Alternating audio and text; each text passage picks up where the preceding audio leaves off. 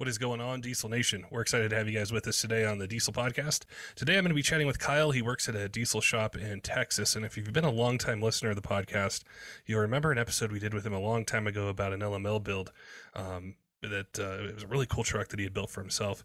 Well, now he's going to tell us about another one, and this is a completely custom LML build that uh, him and his company did for a customer there. We're talking exterior, the engine, transmission, um, seating, t- everything. There's not one bolt on this truck that wasn't touched, and it's completely custom. So we know you Duramax fans are going to love it out there. Or if you just appreciate really cool builds and you own a Power Stroke or Cummins, you'll love this episode as well. Before we get to it, I want to remind you guys you can get 20% off at uh, kershaw.kaiusa.com. We really appreciate our friends over there for offering this discount. It's exclu- it's exclusive. It's just for Diesel Podcast listeners, and they have a ton of different choices. So no matter what your budget is, if you need something for hunting, fishing, at work, EDC, they've got pretty much anything to meet any budget. So make sure if you're in the market, take advantage of this exclusive discount code that our friends from Kershaw have provided. Also, if you're listening on YouTube, make sure and hit subscribe, like, comment, help other Duramax fans find this episode and uh, you know be able to plan out their build or get help with a question or something like that. It, it helps us a, a, tremendous amount when you guys like and comment and subscribe on YouTube. All right, let's get to today's podcast with Kyle and talking about this custom LML build. Kyle, welcome to the Diesel Podcast. I'm excited to chat with you today and talk about uh, a really cool Duramax build that you you just wrapped up, and some of our longtime listeners will remember you on a few years back talking about another one. So it's it's always good to follow guest builds and, and see what they what they work on. So excited to have you back on. Yeah, appreciate you having me, Patrick, and uh, it's good to be back, man. So tell me about this LML. So this is a uh, this is a customer, good customer of ours. Uh, he brought us the truck uh, back before I even worked for the company. I want to say the truck had like 500 miles on it, and uh, had a blue baby blue paint job. Uh, he brought it to uh, my boss. He did just a a light small compound kit, uh, built trans and a CP3 conversion back in the day with like a lift kit. And uh, the guy drove the truck around for, gosh, probably four or five years. And uh, kind of got tired of 700 and something horsepower and said, you know, I want to go wild with it. So we uh he brought it back in and uh you know originally it just started out as supposed to be getting uh built motor uh go back through the trans to upgrade it to handle the other horsepower that uh was going to be having and uh of course one thing leads to another from built motor and trans to uh well let's do a color swap and let's do wide body let's do custom interior custom chassis so uh, we legitimately have touched every nut and bolt on this truck. Wow, that's a lot of work. Yeah. With the, uh, I guess we could start on the power side. So, for the power number that he wanted to be at, what kind of upgrades did you need to do to the engine itself to be able to reliably handle however much power he was aiming for? So, the the engine that we put in the truck originally was built for uh, my boss's race truck, which kind of got put on the back burner with the business. But it's a stock LML block, and uh, it's got a Callies Ultra Billet crankshaft, which I don't believe they make anymore. Um, it's got um, uh, Crower rods, Ross forged pistons. Uh, so bottom end's all billet, anything you can get. Uh, girdle on the bottom end, and then it's got custom set of heads on it to flow more air through them. Uh, oversized valves, you know, everything throughout the valve train's all uh, aftermarket. Uh, the only thing I think that's stock left in that motor is the block. um, so it's uh, everything that you can touch. It's got dampers, billet flex plate, uh, you know, all ARP hardware on it. So it's uh, uh, as as built as you can go with an engine without going with like an aftermarket billet block because the guy still wants to drive it on the street.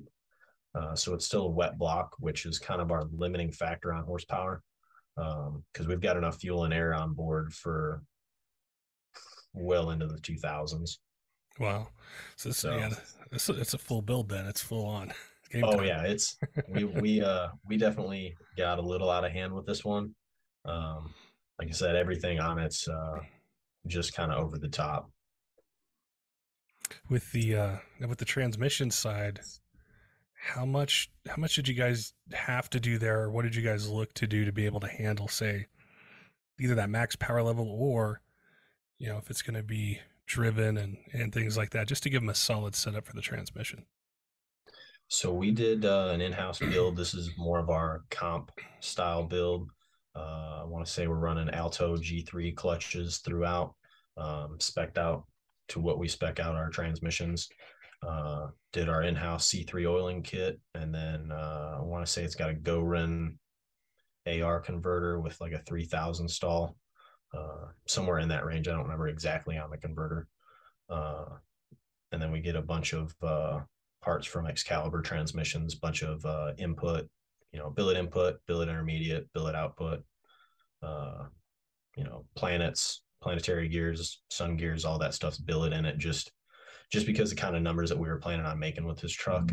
Um, I don't know how official it is, but the truck made 1620 uh, on a dyno. So I don't. I think that is the highest horsepower LML right now but uh, and that was at 4200 rpm i believe and when we took it to uh, another tuner tuner uh, that's pretty well known uh, guy he uh, had to basically rewrite the mapping on the fuel scaling and all that stuff to be able to run the truck up to 5000 plus rpm and uh, we hadn't actually put it on the dyno uh, with with it being able to turn those kind of rpms but i would imagine it's you know 1600 probably 1700 now. So wow, wow this is, this is a pretty this is a pretty in-depth build with you know i just saw the pictures and i thought oh well, Yeah. they, they had the cab off the bed off it everything looked immaculate on the frame. I didn't know all the details about mm. you know the power and and being able to support that. So that's it, it's it's cool to see that engine and specifically that that truck be able to do this. Now with the the truck owner when he came to you guys i like to ask this question because if somebody hasn't built a truck like that they think i want 1500 i want 2000 i want 2500 but do they really need it? So how did that conversation go with him as far as talking about power numbers some limitations that it's just going to have just because of how powerful it is? And you know was he just give me the most i can or or how did that whole process go So this guy, he's uh he's not uh he's not new to hot rods and and diesel pickup trucks by any means. He's got uh a couple Lamborghinis, he's got a McLaren, stuff like that, some other older hot rods, and uh so he's he's definitely not new to uh horsepower and going fast. Um and uh he just kind of let us do what we wanted to as far as the uh powertrain stuff. And then uh, he kind of just put his input as far as you know what color for the paint on the truck and uh, just kind of let us have have some uh, creative free will if you will. It's been a theme on the podcast before is when you find you know a company no matter what part they make or if it's a full build is trusting the people who do it all the time and just kind of you know telling them what you want but then letting them work their magic on it. Yeah for sure. With uh it, you know, if we think past that a little bit and get into suspension and, and like i said one of the pictures that stands out to me was the cab and the bed off and some chassis work you guys did walk us through that part of it. What uh what the plan was with suspension and maybe some challenges or, or things you guys had to think outside the box on?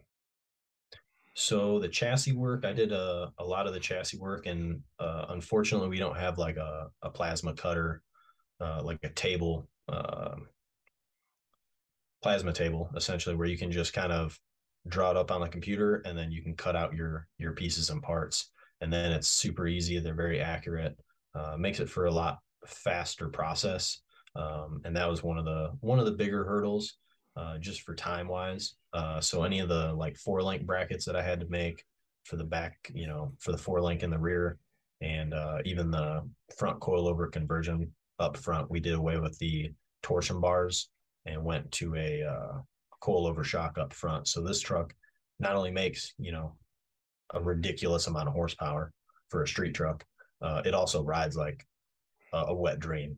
It's uh, it's really nice. It's probably uh, we try to keep it very luxury on the inside, and you know, uh, a race platform underneath.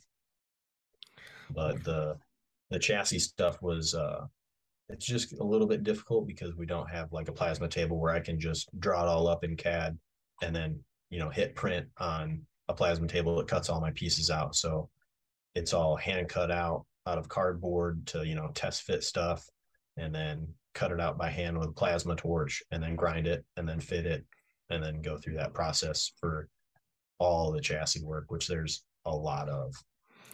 Was that the most challenging part of the build just because of some of those extra steps that that you had to take to be able to do that work? Um i would say probably that was that was probably the hardest part uh the other hard part is especially once once you get the truck, you're starting to do like your final assembly, uh, especially when you have a you know really high end paint job.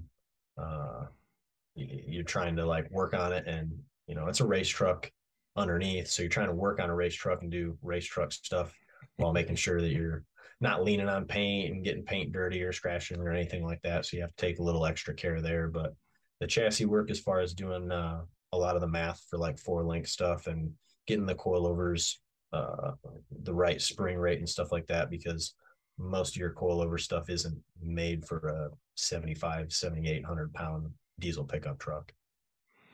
I remember excuse me seeing on tv shows in the past when you know they would restore something and it's painted and just how careful you'd have to be around that or i'd watch it and be like oh there's a belt buckle going right across the fender. Oh yeah yeah.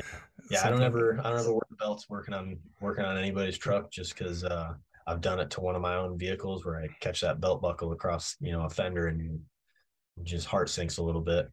It's like instantaneous but, uh, too. Like once you hear that oh, yeah. you know and that, then it's that metal on paint you're like oh shit. And then you have that yeah. second of do i really want to look at it right now and see just how bad it was? or yeah. Yeah hopefully it was just a clear coat and i can buff that and hopefully it's not down to bare metal. with um the interior itself, like what were what were some of the goals that he wanted with that custom interior or things you guys did? So he again kind of gave us uh, some some creative freedom. Uh, we actually have a uh, an interior shop pretty close to us locally that they did all the upholstery work. Um, and that was kind of one of the the conversations that uh, my boss had with the uh, the owner of the truck, where you know the truck was at the the cab was at paint, and he's like, "Hey, I think you know we should do a custom interior." And uh, it had it's originally a high country truck, so it had that mocha brown, you know, peanut butter chocolate looking color interior. So we went down to uh, I think it's in Midlothian. It was Shorty from Iron Resurrection that did all the paint and body work on it. And, uh, you know, the cab's up on this uh, erector set looking frame that we built to be able to roll the cab around. And uh, so we cruised down there on a weekday and tore the interior out of the truck and then hauled it all back to our interior people. And they did uh, suede headliner. It's got suede and leather diamond stitch seats. And then we got some stitching that's very close to the color of the truck. So it kind of ties that uh, outside exterior color into the interior. And uh, just it, it looks very high end factory. It's kind of that OE plus package, if you will, keeping it nice and clean, but also very luxurious. One of the things I'm really curious about in hearing about this builder, all the different sides of it, because you have, like you said, race truck stuff, but then you have this you know, paint job that's immaculate. And then you combine it with a custom interior, and then you're combining suspension, and I'm sure there's other parts of the build we're going to get to. How do you manage that, or how did how did you guys do that? Was it like one person that would oversee it, and you delegate, or how? What, what was the best approach to being able to handle all these different sides? So I work pretty closely with uh, my boss uh, with the whole build process. Um, there's you know times where he'll be out in the shop helping me uh, you know whether it's help with fab work whether any you know uh, whatever the case may be with actual hands-on um, and then obviously there's like paint and body stuff we outsource, and then the interior stuff, uh, the upholstery work we we outsource. Um, but typically we kind of got a general general idea of what we wanted to do for the build where you know we wanted to do wide body fenders um, you know the color of the paint wheel and tire package you know brakes kind of get a list of parts and uh, kind of the direction of the build that we want to go with it. And then uh, once the customer gives us the go ahead then it's uh, you know i get with my boss and me sit down and we kind of say hey what is this going to actually take you know hours wise uh, material wise? And then we start you know tearing the truck down was obviously the first go to getting the the stock powertrain out and then starting to do all the chassis work with the four link and the front coilovers and uh, test fitting the engine with turbo kit so that way there's clearance between you know the top of the coilover tower and the bottom of the turbos um, and you know you it it looks on tv super easy in a, yeah. in a 40 minute video you know or a 40 minute show where they you know tear it down and put it back together and there's never any issues. And uh, unfortunately there i wish that was true. But uh, there's a lot of times where you know you try to do you know use this part or you know mix this with that and it doesn't jive too well. And then you gotta you know make a lateral move where it's you know how can we make this work? Um so it was uh it's it's definitely a a team effort as far as you know getting parts ordered when i need them and then still you know, working on other vehicles that uh, keep the lights on month to month. Um, but I have, I've got a couple different notebooks that I keep just for regular jobs, you know, transmission builds or whatever, just to keep record of. And uh, I've probably got one full notebook just for that truck. Wow. And that that definitely helps uh, keep things as organized as possible. And uh, streamline things for a build process. Now, was there a time limit on this, or, or, like a, a time frame that the customer wanted to have it done by, where that factored into it as well? Um, we originally kind of talked about uh, taking it to SEMA 2020, and then we had the pandemic and all that kind of stuff, and then it kind of just you know he's got other cars and stuff that he has fun with, but uh, he just said, you know, he wants it done right. And uh, so we, uh, it's actually still at the shop. We're running into a belt issue right now, but we're getting taken care of. But uh, guy's super cool. He just wants, you know, the baddest street truck, you know, on the planet that looks the coolest too. So sounds like an awesome, uh, awesome customer to work with, knowing oh, kind yeah. of what he wants yeah. and then trusting you guys to do it and, and be able to, you know, take your time and do it right. And, and get the uh, get the results that that he ultimately wants in it. Yep, for sure. I didn't start with this, but you know we've had um, you know a lot of people that have listened to the podcast for quite a while, but they might not have caught your first episode, and they're just tuning in now. Tell us a bit about how you got to this point of being able to work on these awesome builds, plan these things out, kind of your story to be able to do this, you know, every day man it's uh it started out you know a long time ago my buddy uh had a lb7 and you know i was like man i gotta i gotta get on this diesel stuff. You know they make tons of power um and uh you know i ended up getting had an lb7 got rid of that thing and then i had uh, my first truck which was the first podcast i was on with you was uh 2012 that uh pretty consistent you know 700 horsepower truck that ran 1220s in the you know in the quarter mile. Uh, sled pulled it every weekend i could in the summertime when i was living up north. And uh, you know at that time i was uh, either working on garbage trucks or uh, i think i was working at truck works at the time when i had that. And uh, you know I, I wasn't making a ton of money so i couldn't afford to pay somebody else to to work on that stuff. So i started doing it myself and uh, fortunately, you know, you you drag race and sled pull, you tend to break a lot of stuff. So got a lot of got a lot of practice doing that stuff. Um, grew up around my dad drag racing, so the the wrench turning side of it was uh, came pretty easy. And then fortunate enough to to start working at the company I do now. and uh, we do a lot of LML stuff. Not to say that we don't do, you know, uh, any of the other work. You know, we do a lot of uh, starting to get into a lot more like hot rods and late model stuff, uh, LSs, uh, some of the newer GM Corvettes and whatnot. But uh, I ended up getting rid of that 2012 with a hood stack, and then I had my single cab that uh, I actually sold the Ford SEMA this last year that had a hood stack on it, and uh, it was cruising around at mid 700s, and uh, yeah, man, it's uh, it's not that hard, uh, especially if you're passionate about something and you can kind of turn it into a career and you're you're real hungry for knowledge. Uh, I think that's kind of how I've acquired the skills and abilities is because I want to know more than the next guy or you know uh, whatever the case is. But and then also having the resources uh, at hand where I can be taught and the you know people that have the actual knowledge to tell you know teach me and wanting to retain that knowledge and then use it uh, not just to work on my own stuff but you know to help build cool stuff like you know this truck that we built. What would be a tip that you would give somebody who is thinking about this as a career as to finding people who are willing to teach or want to teach or can be a resource? Because i think that can be a tough thing and we see it in performance like well, what's done to that transmission? Oh, it's got the secret stuff in it. Or would you do that engine? Oh, yeah. Oh, it's so. How do you find those guys?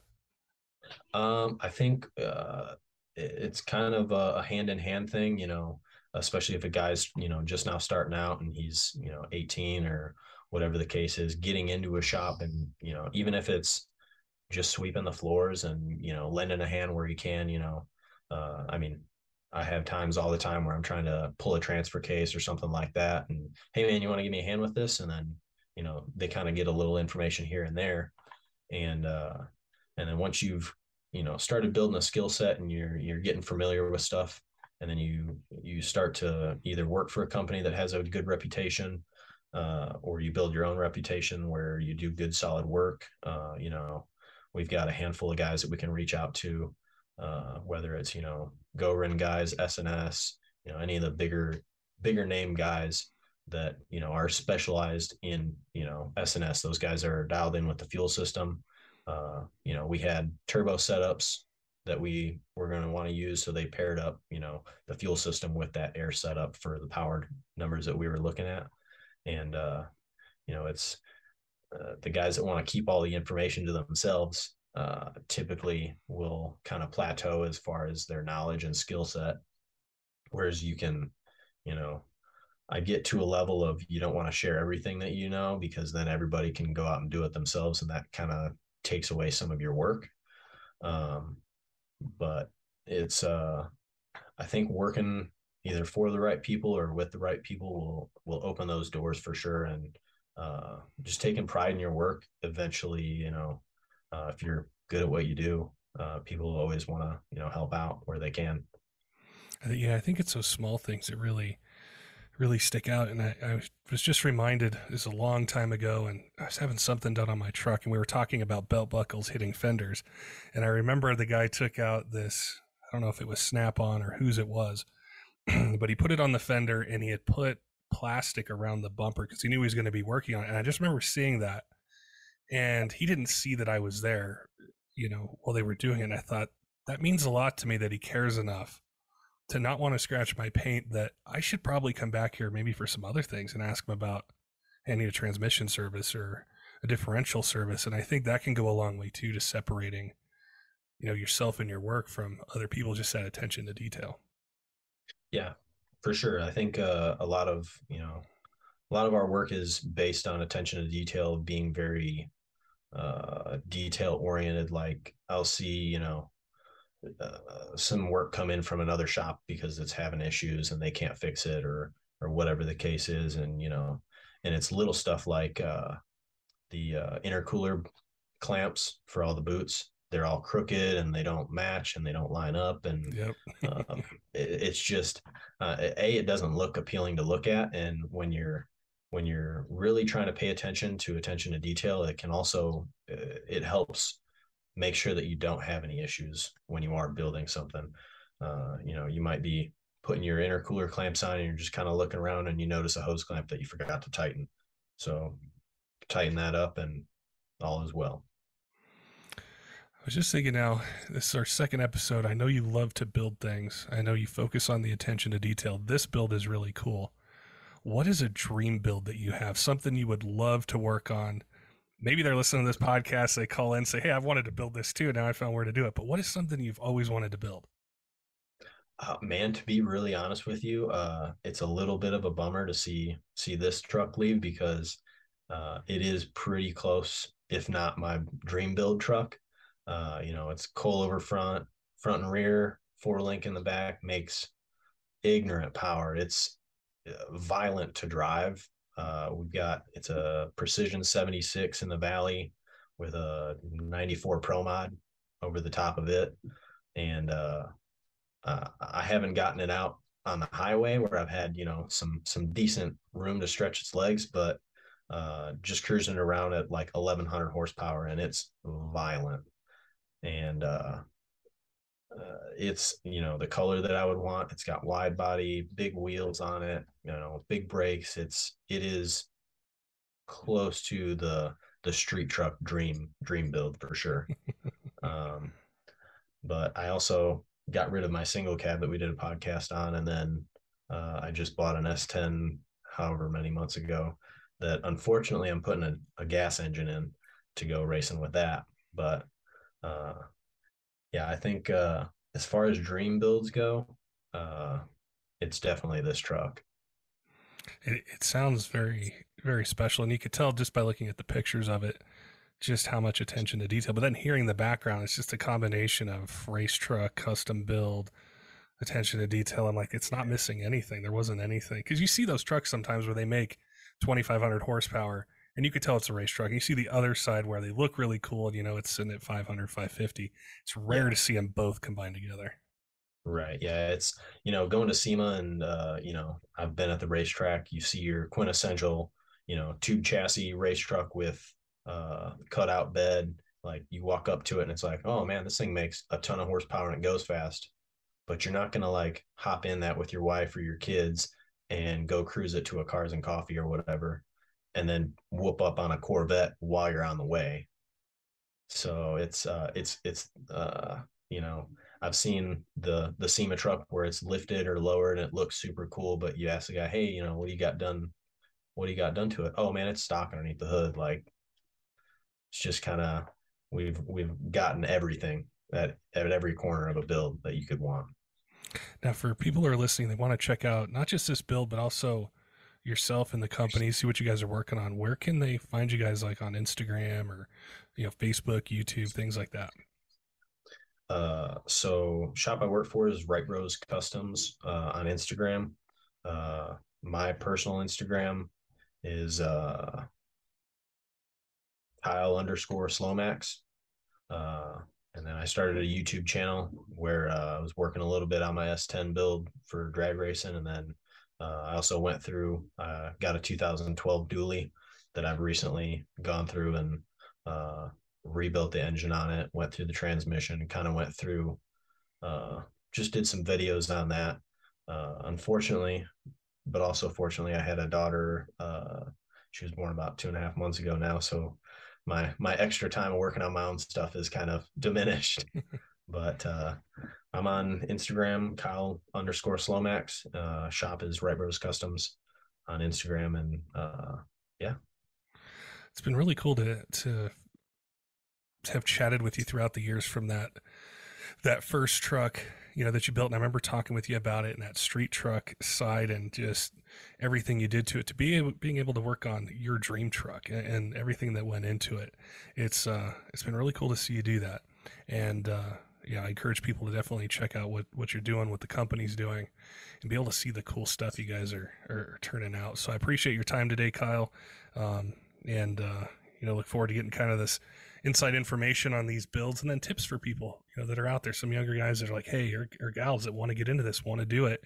And you know we've all run into those roadblocks before where we may not know you know how do i get into this? What should i look for? So i think the advice and the insight you gave will really help them and uh, I'm sure we'll be chatting, you know, again in the future and and uh, talking about drag racing and tow rigs and things like that. It's always yeah. always a great time to chat with you.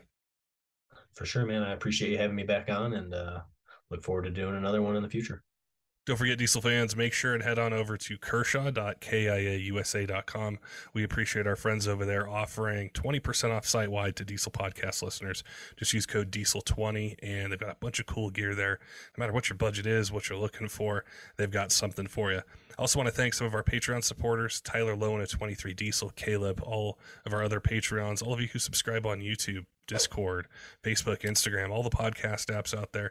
We appreciate all the feedback, the suggestions we get for episodes, topics to cover. We've got a really packed episode release schedule that's going to be hitting uh, hitting the podcast here soon. And it's because of you guys and what you asked for. So if you want to hear something, um, want a guest on, want a topic covered, make sure and comment on YouTube, send us a message, an email, uh, whatever's easiest for you. We love hearing from you guys. Until next time, keep the shiny side up.